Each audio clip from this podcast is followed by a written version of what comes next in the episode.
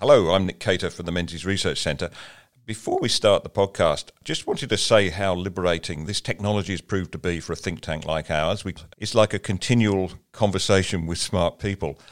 If you want to support this, you can do so by becoming a subscriber to the Menzies Research Centre for just $10 a month, or you can make a tax deductible donation. Just go to www.menziesrc.org. And now on with the podcast. We're not here just to win an election. We are here to win something for our country.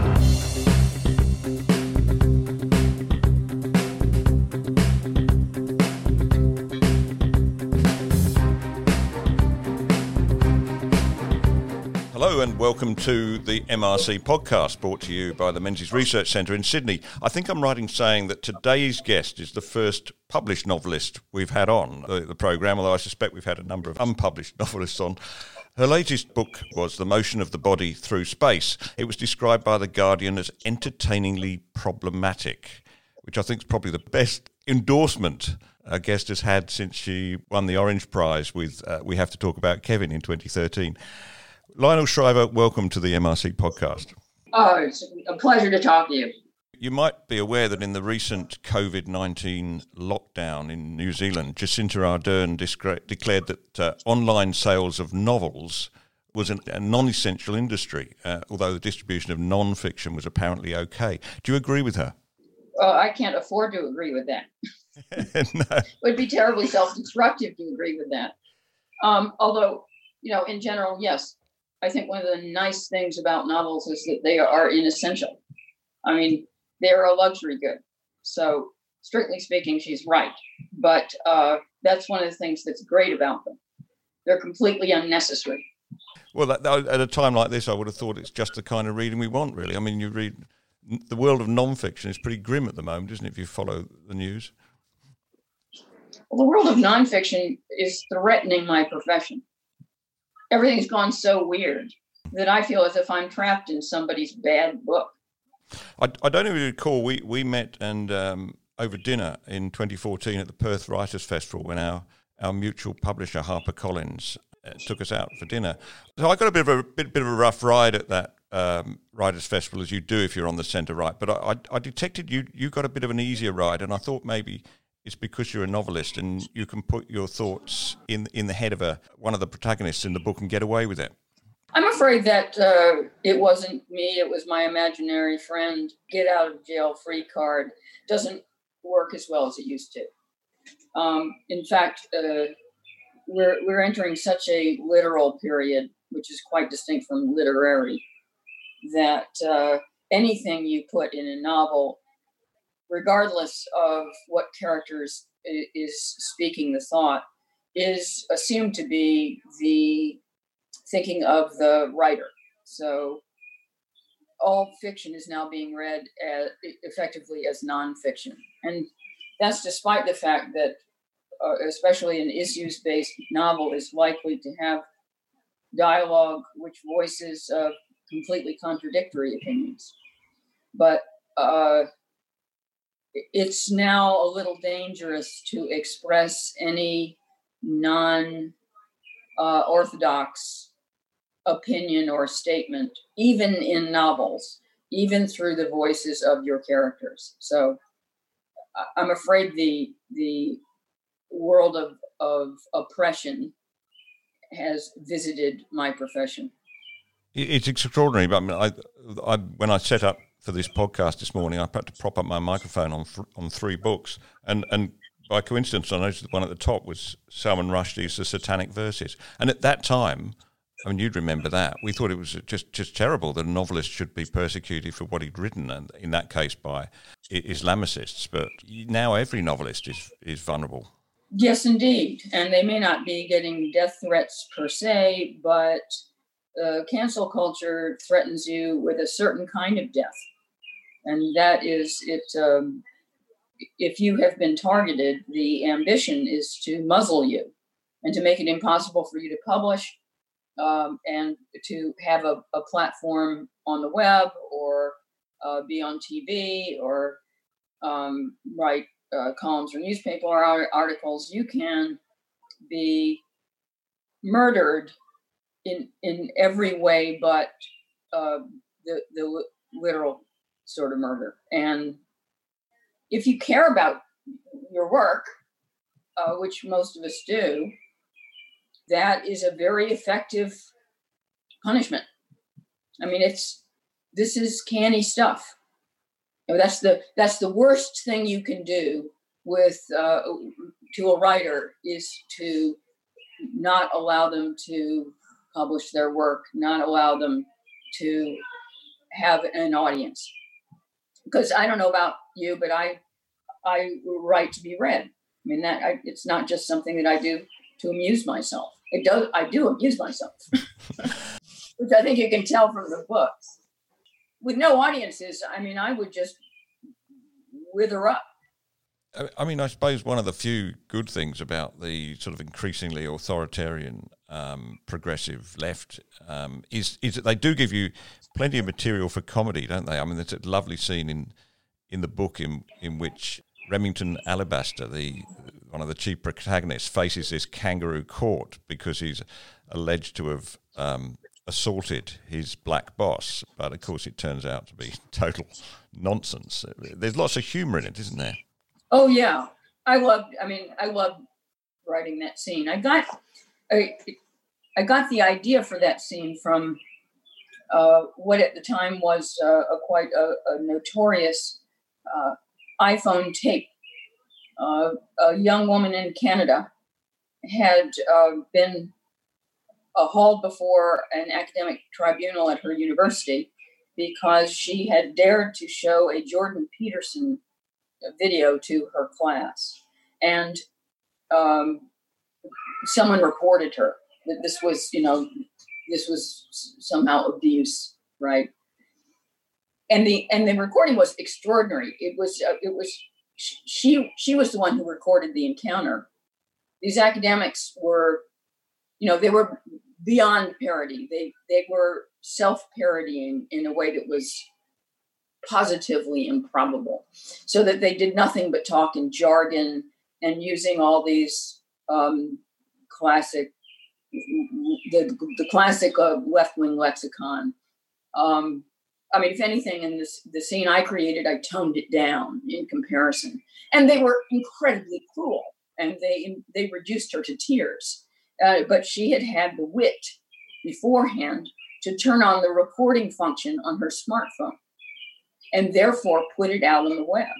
And and of it, it, it made the academics look um, vicious, um, predatory, and trite.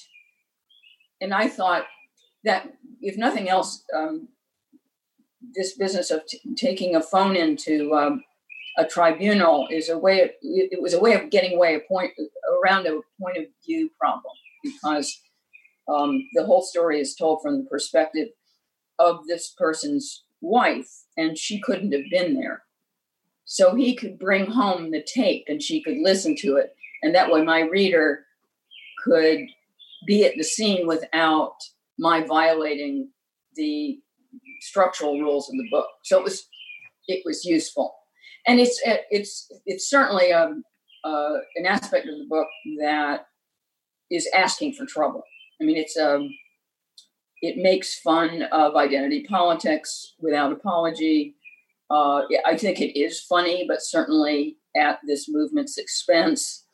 Um, and the whole subplot has to do with the fact that Remington's boss, who is half his age, was hired to uh, tick a number of uh, diversity boxes, right?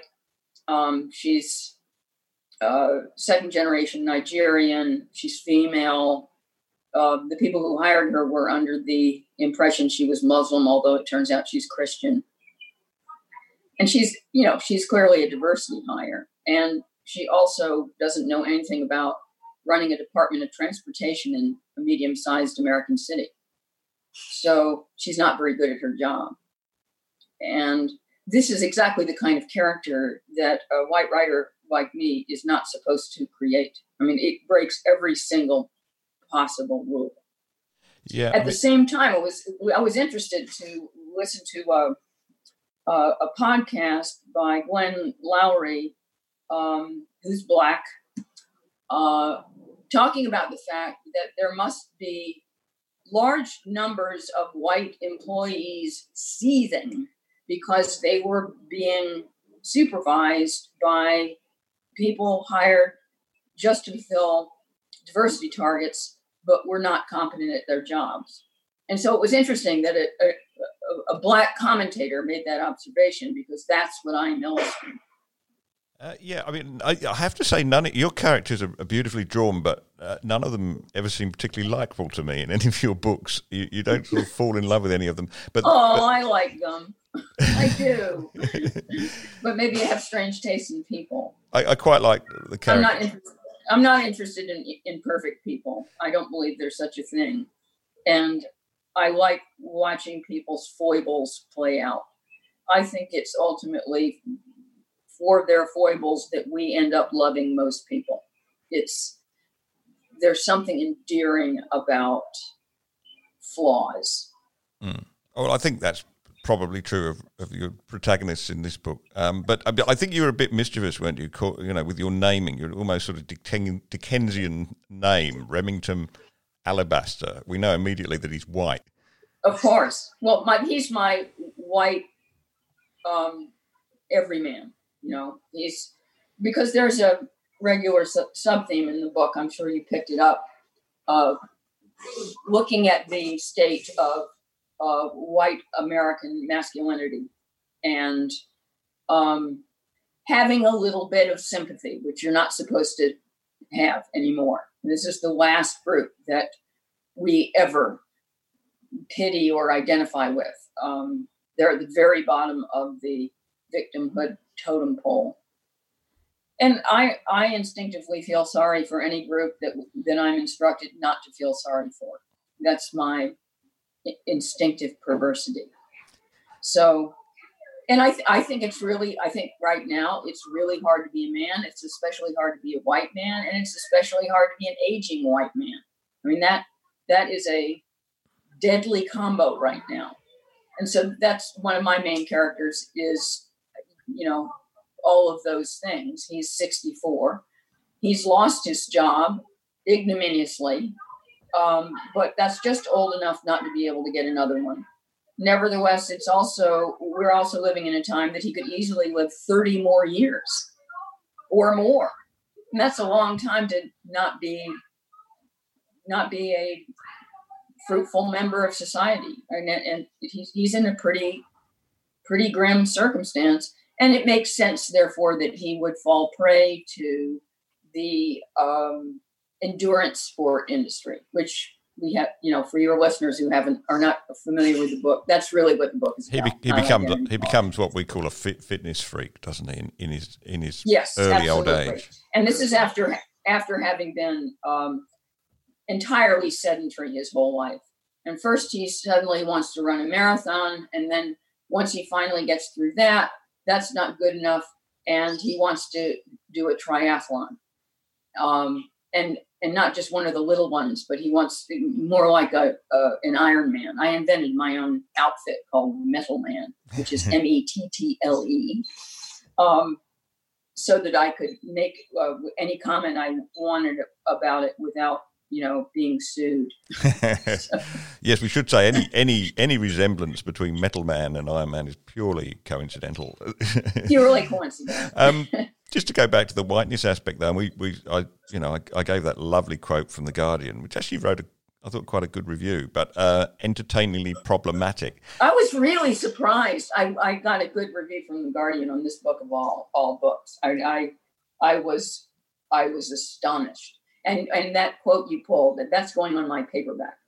Oh, excellent! Because it it um uh, because in the book you, you you have a couple of goes at the word problematic, uh, and, and, at one stage it, it it, it means everything. It's a great big giant word for every everything that's super bad, and then a little bit later, what does problematic means? It means the trespasses of white people who are unfathomably evil, meaning white people. Period. The unfathomably part goes without saying.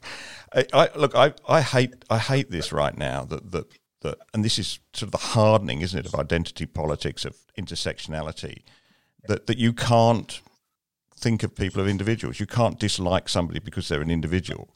You, you, you, you're accused of disliking them for their race or their or their gender. Exactly, and that comes up in the um, tribunal that I transcribed in the novel because Remington asks his accusers expressly whether it is possible in today's environment to personally dislike anyone from a minority group. You just don't like them. You can't do that anymore. It would immediately be regarded as, as racism. That if, if the person you dislike happens to be black, then you're a racist. But you know, that is a racist position, ironically. It's extraordinarily you racist. You can't deal with you can't deal with people from uh, with uh, who, who have a different race than you um, as as real people, right? Whom you whom you take a great liking to, or or kind of instinctively uh, find annoying. I mean, like a normal person, right? That's the way we all deal with. We used to deal with each other all the time like that. Now that now it's now it's not possible, and it is a it is a kind of flattening and reduction of what it means to be a person. And what that means is that you encounter somebody from another race, and then all they are is a walking representative of that race.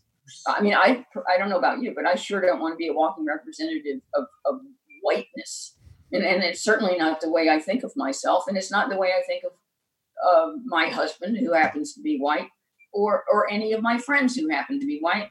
And I think it's a terrible way of thinking of people. And I am completely flummoxed how we got here, why we are hurtling in the wrong direction. I mean, I, you know, Martin Luther King exhorted us to um, get beyond the color of people's skin and and look to their character instead. It's one of her his, you know, he said it more eloquently than that, but that's one of his most oft quoted bits of advice. And uh, and suddenly we can't we don't do that anymore.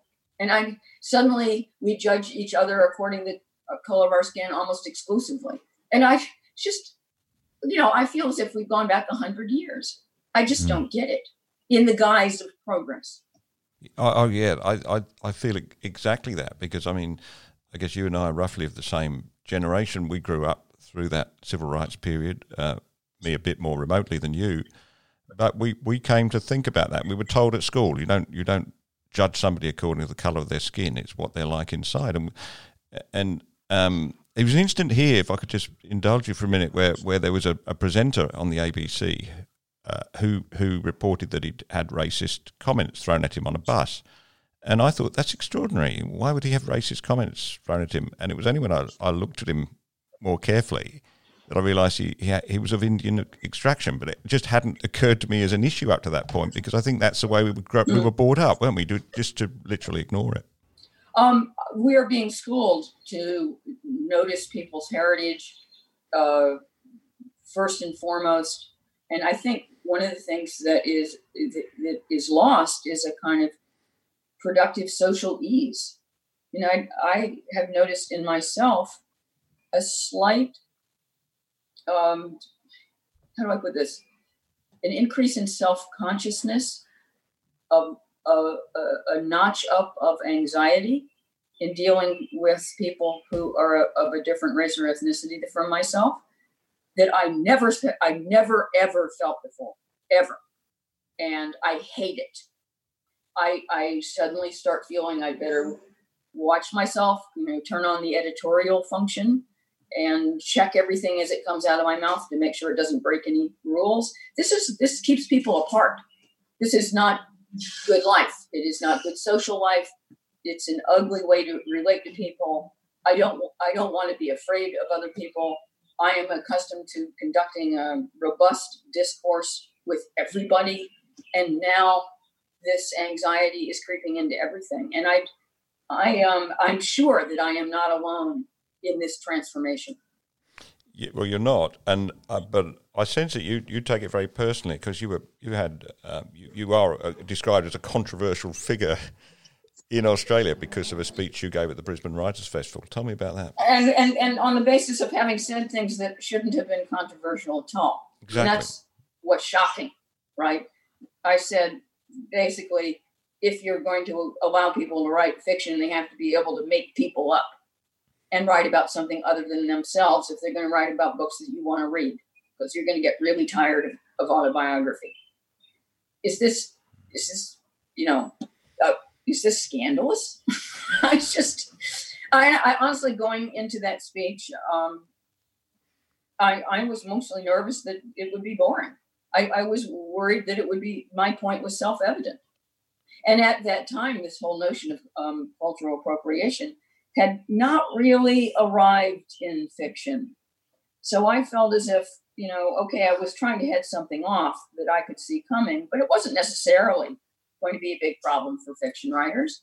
Uh, and uh, maybe I was uh, barking up the wrong tree and that, uh, that this was a fake problem and and I would be criticized because I was trying to make a mountain out of a molehill, right? Mm. Uh, no. Instead, it, it, turned into some kind of international incident. Mm. And you know, if you read if you read that speech, it is so. I mean, it's a little playful. It's got some jokes in it. I think that's part of the problem. You're not supposed to make jokes about anything to do with this stuff. Uh, but what I was saying should not have been controversial at that time. And if you even dial back, say, five years before, all of my original fears would have been realized. It's like, what's she on about? That was boring. This isn't a problem. Um, she's being super sensitive. Uh, it's patently obvious that fiction writers have to be able to project themselves in the heads of people who are not like them. That's only five years earlier. That's the reaction I would have got to this. I'm sorry you had such a bad experience here, by the way, because uh, Australia. we knew the characters who were getting getting into you, and we just thought, oh, there they go again. But it's pretty horrible, isn't it, when you get one of these what they call Twitter storms or um, mm-hmm. social media? Well, I should clarify um, that I did not have a bad time in Australia, and that the uh, and that that was the fifth time I've been there. So I'm starting to feel at home. Um, and it, it, it is a very small number of people who went for my jugular uh, of, a, of a particular political stripe. They do not represent the majority of Australians, and I'm well aware of that. And in fact, um, twice in a row now, when I've appeared at the Cheltenham Festival in the UK, there's a little group of women from Australia who have who have already they're supporters of the festival so they have access to the green room. And they've organized for me to be given a bottle of wine, two, two appearances in a row, thanking me for coming to Australia, begging me to come back, and imploring that I don't take some of the reactions, shrill reactions on, on the far left as representative of the Australian people. And no. I took that to heart. I thought that I thought that was a really nice gesture. And um, and that's one reason I came back. Honestly, against the odds, and and having um, the previous uh, previous appearance um, suffered an awful lot of um, character assassination. Um, I, I I came back at the end of August last year and did an appearance for um, the what is it? The Council of Independent Studies. The Center for the Center for Independent Studies. Center for Independent Studies. Yeah.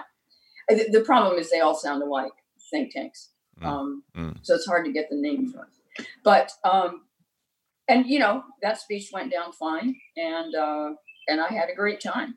Uh, uh, so it was worth coming back and, yeah. and, I would come back again. Yeah. Pleased to hear that. Um, but you know, as, as you, as you intimate the, these is getting worse. And I hope there's an instant in your book towards the end, and I, I, hope this is really just fiction. We haven't got to this point yet. That Serenata, who's the one of the chief, probably the chief protagonist in the book, uh, makes a living recording audiobooks. And towards the end of the book, her work dries up because you're not allowed to mimic anybody. Mimicry becomes improper. I mean, that's incredible, that's, isn't it? That's it. I'll tell you what um, I did make that problem up. Thank you. Uh, Glad. because it, it seemed to fit in with the, the kind of objections that people were making lately. And you know, if you listen to any audio pe- audiobooks, people who read audiobooks are usually very good at accents. It's one of the things you're supposed to master if you're going to do that kind of work. And because there's only one reader for the whole book, and they have to voice all the different characters. So uh, in uh, the, the Motion of the Body Through Space, uh, my character Serenata does a lot of audiobook work, and she's really, really good at accents. And at a certain point, she's told, well, you know, that's mimicry. That's a kind of stealing or ridicule, and you're not allowed to do that anymore. And now the voices of minority characters are going to have to be voiced by minorities. Um, and while I made this problem up, it's happening. Someone just sent me a New York Post article about uh, a, a, woman who reads audiobooks and is now announced she, she's white. She's announced she's that she's not going to do any accents anymore because you know it's cultural appropriation or something. I I, I, I couldn't believe it. I hate being right. Mm. Mm. Yeah, well, I. I'm sorry to hear that, but you're right about the audiobooks. I mean, I, I'm a great fan of Evelyn Waugh's Decline and Fall, and I, I downloaded one audiobook and they cut all the best bits out when he gets stuck into the Welshman, the Welsh. Um, that was just incredibly said. You know, it, it is, we're getting there. And I, I love audiobooks, by the way. I, when I say I read your book, I didn't. I listened to it. oh, really? Um, let's pick up on one other big theme in the book, which uh, I, I, thought was was very well observed, and it is this thing about the baby boomers, right? Um, although you, you you you you hesitate about describing them as a, a, a, single class, but but we are in this world, aren't we, where nobody um, dies young anymore. Everybody everybody gets to yeah. go old, and the result is that there's a lot of us. You know, a lot of people over over sixty, and you know, on, on trends that that group is going to get larger and larger. Um, yeah and it seems to be tension, enormous amount of tension building up between that group and you know people we might loosely call the millennials who sort of resent them being around, resent everything. And I noticed with the COVID nineteen thing that millennials were going around describing it as the boomer disease. You know, I, I worry about that. Do you sense that? I, I, I saw the elements of that intergenerational tension in your book. Yeah, I, I am worried about it you know, I grew up with some of that same tension. You'll remember that whole "don't trust anyone under 30." And that that phrase didn't last very long because all the people who were using it turned 30. there was still, you know, there was that expression, the generation gap, that originated in the late late 60s.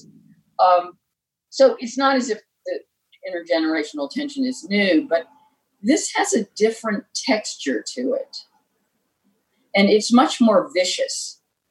And the generation that was more about it, it involves some mistrust and a recognition that that the generations looked looked at things differently, had different opinions, were against the war, and their parents supported the war, that kind of thing, Vietnam War. Um, but this is more global, both in the sense of all around the Western world and also to do with everything. And it's powered by a terrifying resentment and a desire for vengeance that uh, I don't see any good in it. You know, um, first you've got you, apparently we're all the ones responsible for climate change. I'm not quite sure why millennials who also have flown everywhere don't take any responsibility, but somehow it's all our fault. And uh, and now we now we're being stuck with you know inherited racial guilt. That's all our fault too. I don't think it adds up. Um, I mean, I don't know how many slaves you've had. Well, we had we had no slaves in Australia. That's that's a historical fact. But now, of course, the left is saying we did. yeah, yeah.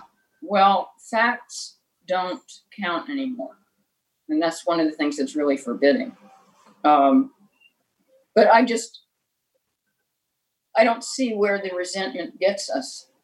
except in an ugly place. I, uh, and you know, I, uh, the point on which I'm very sympathetic with younger people is the economic one. This whole business of our living till 95 and yet still retiring at 65 is not on.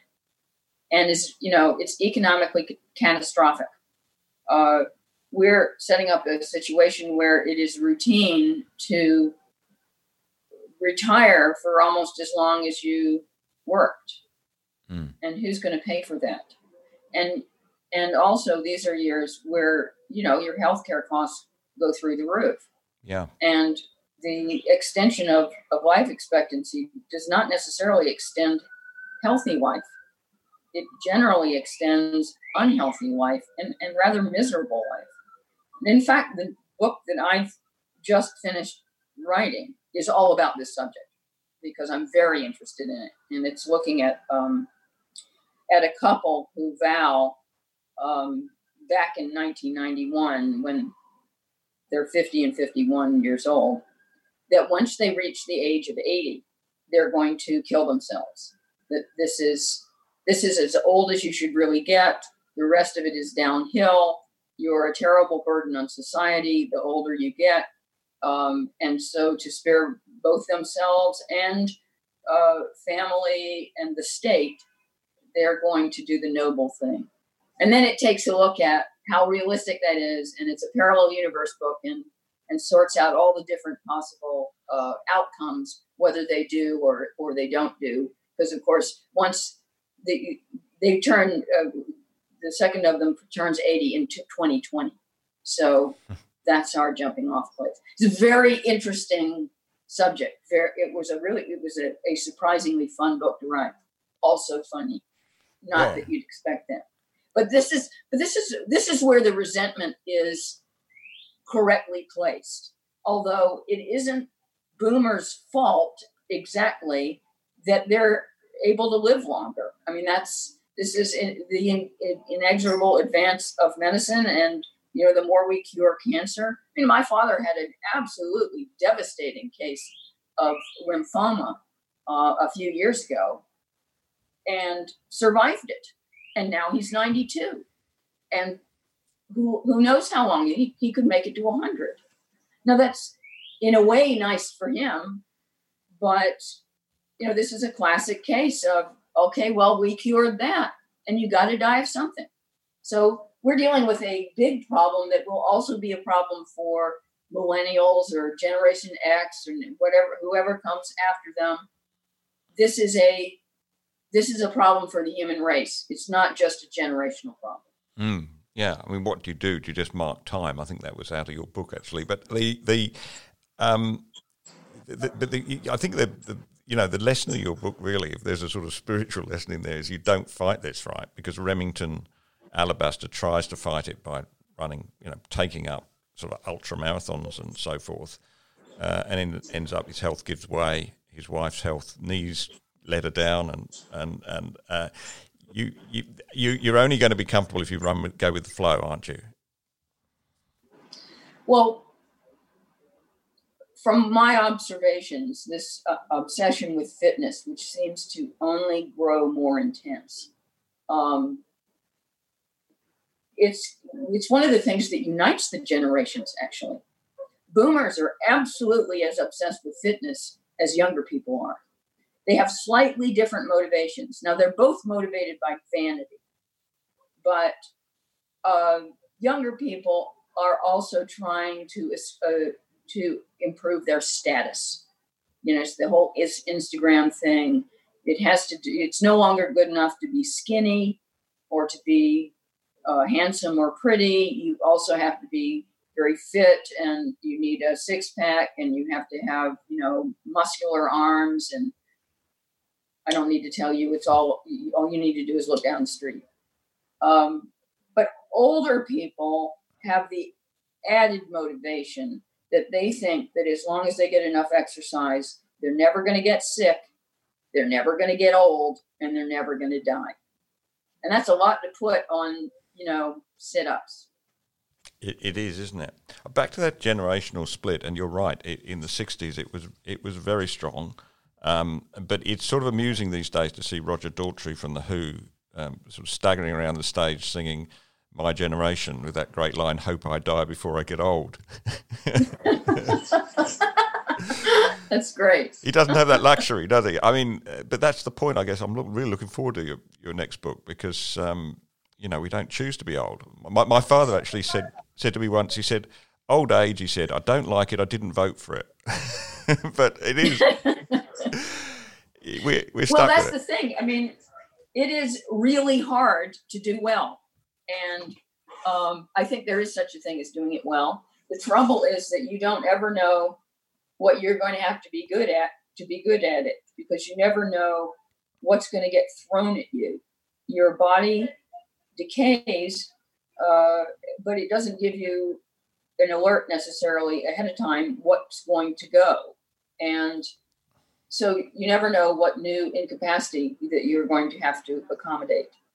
Um, I I think old age requires a, an almost inhuman capacity for grace. Um, it requires humility and generosity and the squelching of self pity. Um, and it probably also uh, is useful to have a sense of humor, especially at your own expense. Indeed, well, you do. But can I push you a bit on on the idea of grace and humility? Um, they're, um, dare I say, Christian religious concepts. You grew up in a very religious household, didn't you? Yeah, I did. I mean, it was um, it was not uh, it, not uh, religious in the sense of evangelical. Um, it, uh, it, was a very liberal household, uh, democratic in the United States, uh, politically involved, uh, supported uh, environmental causes, opposed the Vietnam War, and my father uh, marched in Selma with Martin Luther King. Was heavily involved with the civil rights movement. So it isn't that kind of religiosity that you know we we were speaking in tongues around the dinner table. Um,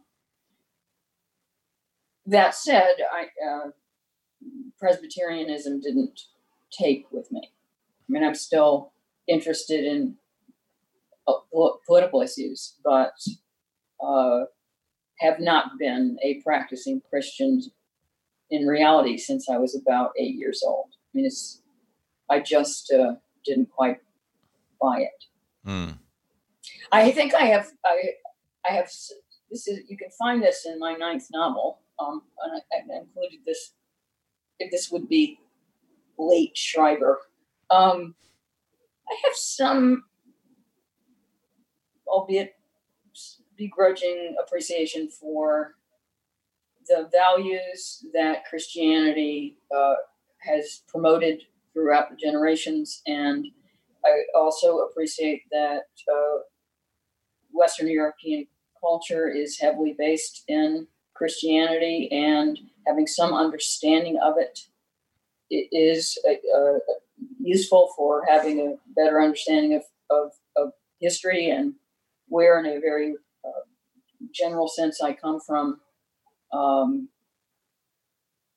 so, uh, and I and I do note uh, as well that as we have entered a fully secular age, an age in which my resistance to religion is no longer very meaningful. I mean, big deal. So Shriver doesn't isn't a Presbyterian. I mean, it's the Presbyterians who are unusual now, being secular not having a religious faith per se is totally ordinary now. In fact, it's more the form than not. And uh, uh, I don't think that's quite the case in the United States yet, but it certainly is in Europe. Mm. And um, so then, therefore, we discover that there is some natural yearning in people in general to to have a faith in something. So that what we're going through right now, these throes over George Floyd's murder, um, the really, you know, there's a distinctively religious fervor behind the Black Lives Matter uh, uh, movement, and and clearly, you know, with with most people, they have a need to um to fill that void with something. Your front Sorry door. about the phone. You want to get that? Sorry about that. I won't keep you. I other- apologize to your listeners. no, it gives it an authentic feel. Um, but, you know, I mean, some you're right. Yeah, I I still have a landline. and then old fact. extraordinary. Um, what's one of those? Um, the the because because uh, uh, you know this isn't an original thought. Lots of people have have, have suggested that this you know manifest lo- loss of religious faith um, has given you know the next generations, the upcoming generations, a sort of nihilism. They don't ha- know what to believe in. So perhaps that's why they latch on to some of these things like Black Lives Matter or dare I say uh, climate change as as almost religious. Mhm. Same. Yeah, it has the same texture. Mm, mm. And it comes Yeah, through. and it's about the end. Of, it's you know, it's about the end of the world. It's a, it's about Judgment Day. Uh, you know, um, it, it it has that biblical apop- apocalyptic vision, hmm. and it's it's it's not hard. You know, it's not hard to construct these belief systems as essentially religious in character. And one of the things that distinguishes a religion is its imperviousness to fact. And that's what we're seeing in these movements.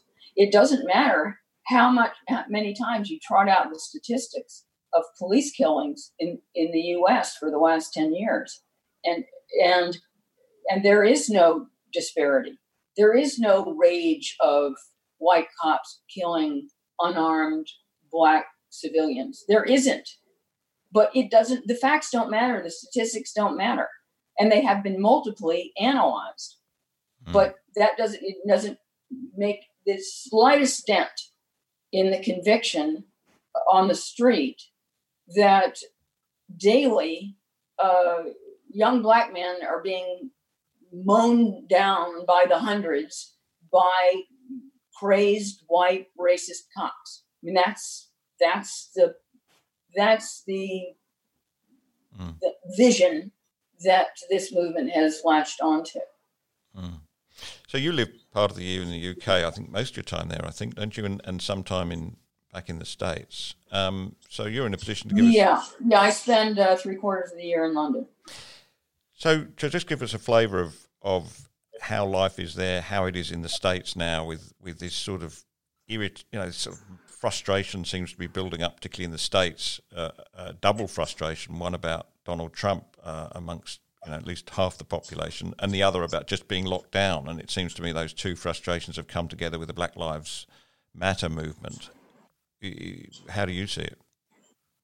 Oh, I see the I see the uh, extraordinary uh, explosion of feeling uh, over the Floyd murder is directly connected to lockdowns, and it, it, people have been going nuts. And there's a huge amount of energy stored up that is looking for an outlet. I just think no no lockdowns and those protests would be a fraction of the size. It is and it's especially young people who have been losing their minds. And I don't blame them. I mean, it's been horrible. And a lot of them have been stuck with their parents all this time. Even university students sent home, had, had, had uh, uh, an independent life going, and then suddenly you're back with mom and dad. And, and it's just, it's just awful. And furthermore, um, talk about ap- apocalyptic visions. I, I believe that the lockdowns created a an atmosphere, especially in large cities, of the end of the world, of Mad Max. You know, um, we've never seen New York look like this. The streets completely empty, all the shops boarded up and or and and shuttered. Uh, no life, nothing. It's like a neutron bomb has been dropped. This has never ever happened before. Um, the even even Christmas morning has more activity um, uh, than that, and uh, we it, it, this has been such an extraordinary period uh, of such an exceptional period. And we have created a sense that anything could happen. Anything could happen. Um, and also, the future is in peril. And it is economically, it's terribly in peril. So, there's just this feeling of end of days that has permeated the Western world, which means that all kinds of behavior starts feeling possible. I mean, why not burn everything down? You know, when when you start feeling as if there is no future, then then you're liberated in the most horrible way. I mean, a, a lot of what controls our behavior is is belief in our own future and our guarding of that future. You don't, you don't want to do a lot of things because maybe you'll get arrested and it would ruin your life. But if you think that your life is already ruined or the world is just going to hell, then you don't control yourself. There's no reason to. Why not steal the tennis shoes mm. if you want them?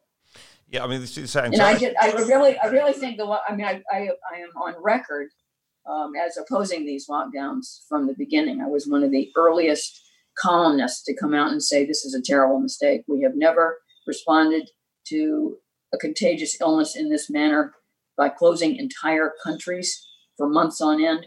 And there was a good reason we didn't, and that's because it's a terrible idea. It's not even very epidemiologically effective. The um, the uh, curves that uh, the infection has uh, followed in um, lockdown and no, no lockdown countries alike has been almost identical. Uh, and and the only effect, uh, the only really long lasting effect it has is to completely destroy the economy and the and the balance sheet of government after government. I, I, am just horrified. It's, it, it was it has really been looking like the entire Western world has committed suicide. And one of the weird things about um, witnessing this suicide is that it's been so peaceful. It's been so quiet. You know, the, the skies are clear, the birds are tweeting. It's been this, it's, it, it is as if, you know, rather than the end of the world, it's like suddenly utopia has arrived and none of us have to work anymore. Mm. It's just great and, and you can sleep late. And um, in, in countries like the UK, the government pays 80% of your salary and you don't have to do anything for that. I mean, it's like, it's like we've all died and gone to heaven. And the irony is that this process, uh, this, this period of, um, of tranquility and, and, and qu- quiet uh, has, is, is, is actually an act of mind-boggling destruction. You know, I, if if you could hear, if the businesses that were going down were buildings instead of organizations, then the sound would be deafening. They would be there would be we would be uh, buried under a pile of bricks. I, but it, it has been a dissonant experience because it's been so pleasant in a place like uh, London. I mean, the, the weather's been fantastic. I, I haven't kept up with what it's been like in Australia, but that was the nicest, warmest, sunniest spring the UK has ever had mm. since records began. So, you know, it just, there was just this atmosphere of calm and happiness. Um, and, and, and, and all the time I'm thinking, but, but, but, it, but it's all driven by the professional this Is, this is destroying this country. It is destroying the United Kingdom. Yeah. And and the, the other irony is that uh, people went have gone through this uh, period of um, enforced uh, uh stasis and imagined that the sacrifice of not going to restaurants and bars and and not going to the theater that, that this is the bad part and now when we're coming out the end of lockdown and the bad part is over. Uh-uh. Mm. no. The bad part hasn't even started yet. The bad part starts a when you lose your own job. Your furlough's over. You thought you were going back to work. No. You've just been fired. Your company has gone to the wall. Um, and then you know b uh, a host of things that you want to do, you can't do anymore. Oh, finally, can go out to eat. Nope. Actually, all the restaurants have gone bust. And the couple that are, are, are still operating have social distancing rules that will make sure that within the month they'll also go bust. You go to get your shoes repaired. No, the shoe repairs place has gone bust. You know, um, your favorite your, your your favorite little uh, deli on the corner over. You know, it's just I think we're going to discover it's going to take a little while for it to come home to us that we have just destroyed the commercial world. Mm.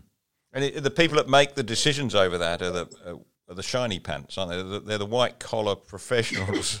I haven't heard that expression. who sit on their bums, and that's how they make a living, and they've loved it. And they live in nice houses, of course. They don't have you know screaming kids in a one bedroom flat, so they're they're they're enjoying it. But uh, the people that are really paying the price for this are the people that can least afford to. Oh, well, I think that's one of the um, ironies of the Black Lives Matter protests is that give them a few months and they'll really have something to protest about. Um, I am concerned about the way that this uh, coming downturn, if not long depression, is going to disproportionately uh, punish um, minorities and uh, and anyone who is at the bottom of the um, income ladder. Uh, it's it's people who are in the um, more you know knowledge based sphere that have gone through lockdown unscathed. And by the way, I would be one of them. I didn't have any problems whatsoever continuing to do my work. I just sit in front of my computer and it was possible to be far more productive than usual because I wasn't interrupted all the time to do personal appearances. Mm. Um, mm. So, you know, I'm a perfect example of somebody who's come out relatively unscathed.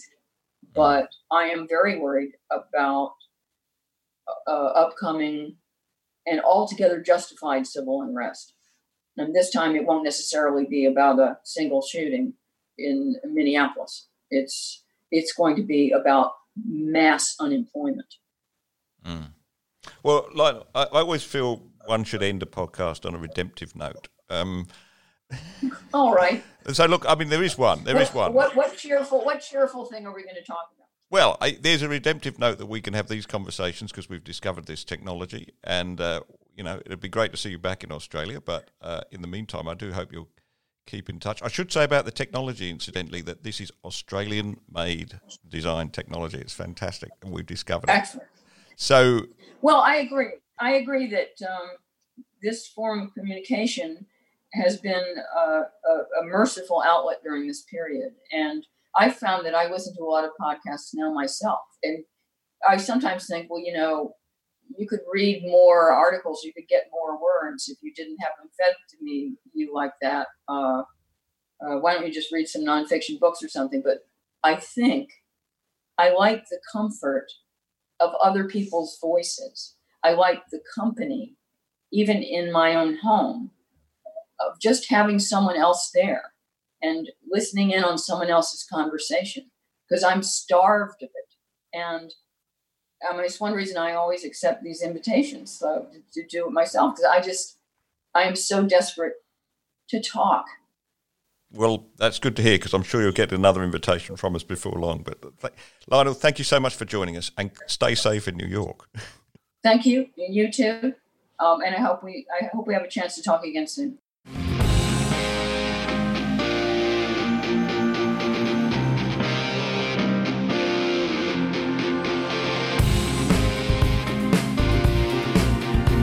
Podcasts like this are part of our mission to fix the deficit of good ideas. You can support the Menzies Research Centre by subscribing from just $10 a month. Go to menziesrc.org,